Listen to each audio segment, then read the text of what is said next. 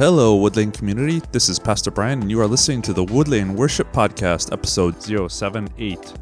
If you are listening to this, you are an honorary member of our community where we seek to bring the presence of Christ to those around us. On this week's episode, as the hours until Christmas morning quickly tick away, it often feels like the chaos builds up. Not only are we running out of shopping time, but the calendar is overflowing with parties, get togethers, shindigs, and other various things that, while good, eat into very precious time. Sometimes the chaos of life is far bigger than a packed to do list or a looming deadline. Sometimes chaos comes in the form of life and death situations. How do we survive or maybe even find joy in the midst of such chaos? Some of the Christmas story characters give us a clue today. Check it out. So, 10 more wake ups until Christmas. You got everything ready? All set? You know, we survived prepping for the holiday party, so uh, or for the open house, so I'm guessing there has to be some kind of hope. But if Black Friday was only one day, then mall parking lots certainly did not get the memo, did they? Thank God for Amazon Smile. Sometimes maybe Christmas joy comes in the idea that the Christmas chaos has finally ended. Sometimes chaos is not just a seasonal thing. It's not just about finishing the shopping list or getting all, all the to dos to done. But the chaos gets very real world. Stuff that does not end just because a certain day on the calendar has been reached. The bill that does not go away just because the due date has come. The diagnosis that does not change because you prayed you would wake up from a nightmare. The relationship that is not healed because of one Christmas card. The good news, the great joy, is that Christmas and its story is not nostalgia. It gives us something very real to hang on to when it seems like everything around us is this moving target that we cannot hit. As we see, opening up probably one of the more famous Christmas passages in Luke 2. In that region, there were shepherds living in the fields, keeping watch over their flock by night. Then an angel of the Lord stood before them, and the glory of the Lord shone all around them, and they were terrified. So much of the Christmas story seems understated, as we were talking about over the last couple of weeks. Mary, Joseph, Bethlehem, cow stables, certainly not headliner characters in a story that is so epic as the Christmas story. And yet it seems like God overcompensates for all those no namers that he put in the story with one verse. And God brings down everything he has got. The angel of the Lord stood before them, and the glory of the Lord shone all around them. I mean, this is on par with after Jesus is born. And Jesus takes his closest disciples and he takes them up the mountain. Say, all right, guys, just among us, just the four of us here, I'm going to show you what I'm really all about. And Peter, James, and John get to see the full glory of Christ in the transfiguration. It's on par with that. And understandably, these shepherds, whom we don't even know their names, fitting into that understated story, are terrified. Chaos ensues as this scene is enveloping all around them, and the story gets universal really quick. So, how do these no name everyday Joes get through? Let's find out. In verse 10, but the angel said to them, Do not be afraid, for see, I am bringing good news of great joy for all the people. To you is born this day in the city of David a Savior, who is the Messiah the Lord. Fear not, God is at work. See, these shepherds are probably just outside of Jerusalem doing what they do, which was not normally where shepherds would be. They were kind of this outcast occupation. They would do their stuff out in the wilderness, away from society. So, this group is probably raising sacrificial lambs for the temple sacrifices in Jerusalem. Maybe even sacrificing Passover lamb, raising Passover lambs to eventually be sacrificed. Being so close to the religious capital of Judaism at the time, they probably get or have heard the stories of the promises that God makes for sending a Savior, they get the idea of sin and sacrifice and offering because their animals, their livestock, are going to that very purpose just a couple miles down the road. And they may not get the connection that the one they're hearing about is the once and done Passover lamb. But they know the promise is there, and eventually they start to see God is at work. In verse 12, this will be a sign for you. Another way they survive the chaos. You will find a baby wrapped in bands of cloth and lying in the manger. God doesn't leave them hanging, God gives them a sign. This is what you're going to look for. You look for a baby wrapped in a cloth lying in the manger. And when we run into chaos, when we are trying to experience Christmas joy, and yet all the chaos of the stuff left to do kind of is what envelops us, we get those signs too, not just limited to the Christmas story. Maybe even if it's just a sign that God is still there, maybe we see it in looking outside and seeing God's beauty. Maybe even God's beauty in the snow, if you want to stretch it a little bit. Maybe we see that sign, that reminder, maybe we think of it that way, in seeing a person be kind to another person. Even if it's just, you know, you're at Wegmans halfway down the parking lot and you see up at the door, you see somebody. Okay, Wegmans doesn't work because they have the automatic doors, but someplace that you have to actually hold a door open for somebody. Picture that. And maybe from 100 feet away, you see somebody hold the door open for somebody. You hang on to that. Maybe you think about and remember the blessings that you do have. Having a family of five, we have plenty of I mean, laundry for us can be a full time job. I admit I am not always Johnny on the spot with it. Do my best, but sometimes pile becomes piles. But you know what? Piles of dirty clothes mean we have clothes. Go downstairs to Common Threads on a Saturday morning, and you may meet people who would love to have enough clothes to have a pile of dirty ones. Look for those little blessings. God doesn't leave them hanging even further. Then suddenly, there was uh, with the angel a multitude of the heavenly host, praising God and saying, Glory to God in the highest heaven, and on earth peace among those whom he favors. When the angel had left them and gone into heaven, the shepherds said to one another, Let us go now to Bethlehem and see this thing that has taken place, which the Lord has made known to us. What else do they do? They follow. Now let us go. They don't worry about the 10 year plan because think about it. If they worried about how this is all going to play out across the next 10 years, that may mentally create even more chaos than they just experience having angels surrounding them with the full on glory of God. But how do you get up a mountain when you are dead beat exhausted? Right foot, left foot.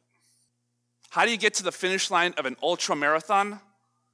Right foot, left foot. How do you get through a health battle that seems to maybe go on even for years? Right foot, left foot. You guys are getting it.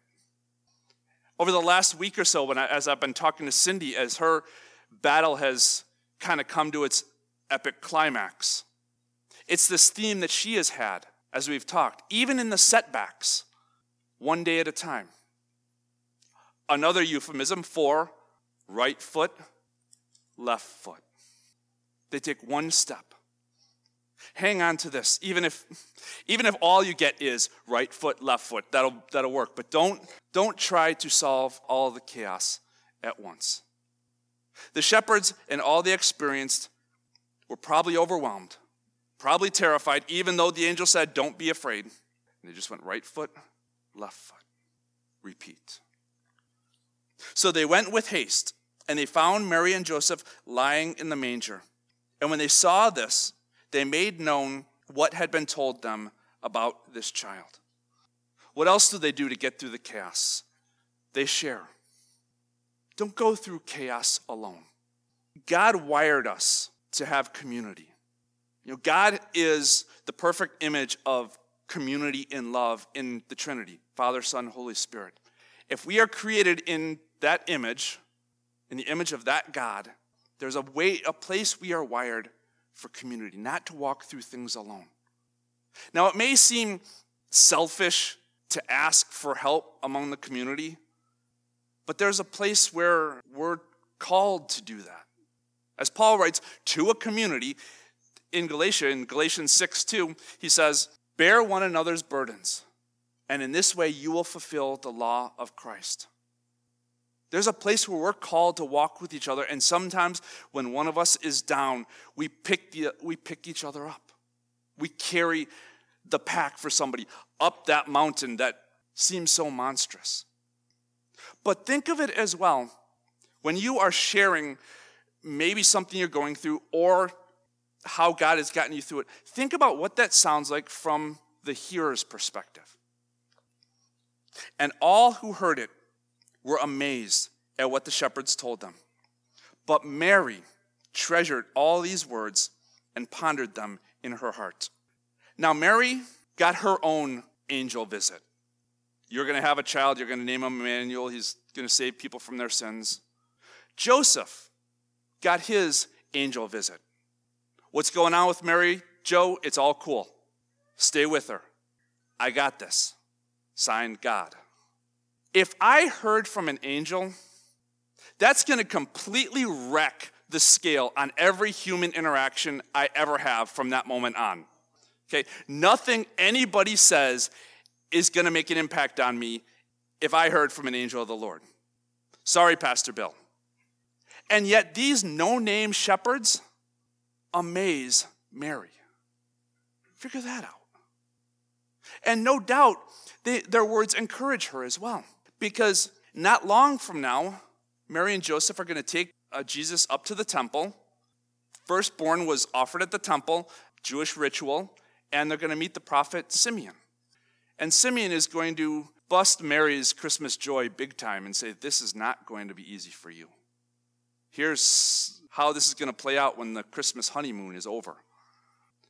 I have no doubt the shepherd's words, these no namer words, encouraged her to be able to get through it. And the shepherds returned, glorifying and praising God for all that they had heard and seen, as it had been told to them. What else do they do? They praise.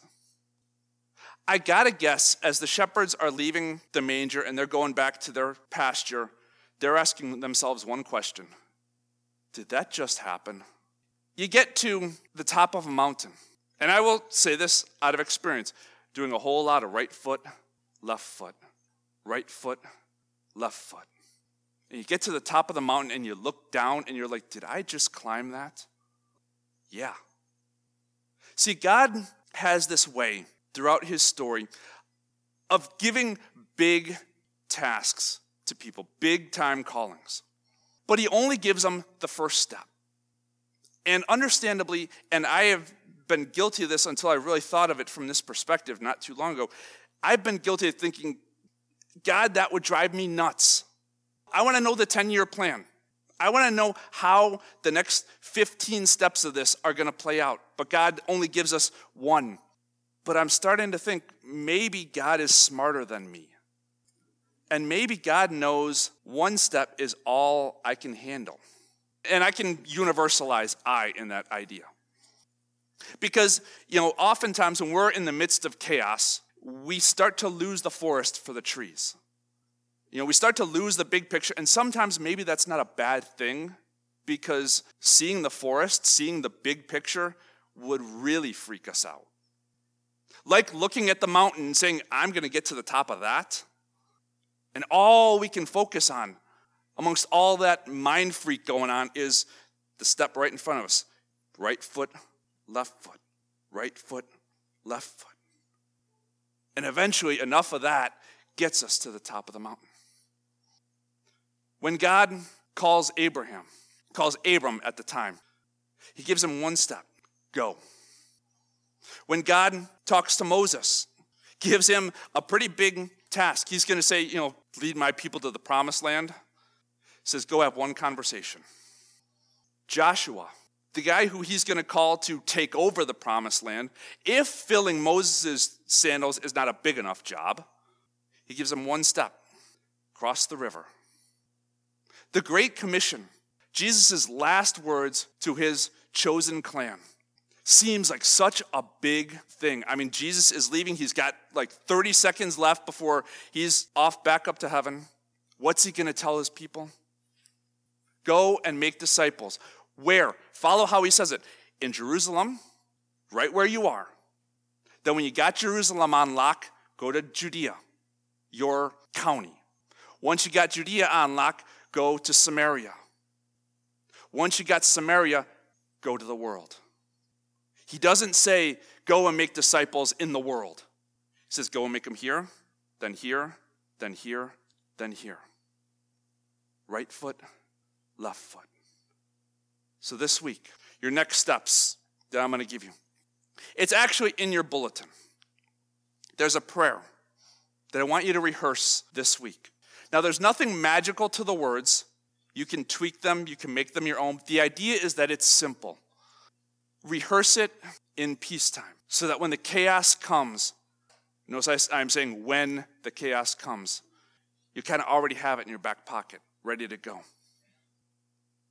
Practice that. Review it so that your joy that this Christmas season is all about, that goes beyond just this next 10 days, so that your joy in Christ might be unbreakable. Thanks again for listening to the Woodlane Worship Podcast. I hope we've given you something to make you think. If you'd like some more information about our community, check us out at woodlanechurch.org or visit our Facebook page at Woodlane Newark. If you happen to be in the Finger Lakes area, come check us out live on a Sunday morning at 9:45 a.m. See you next week on the Woodlane Worship Podcast.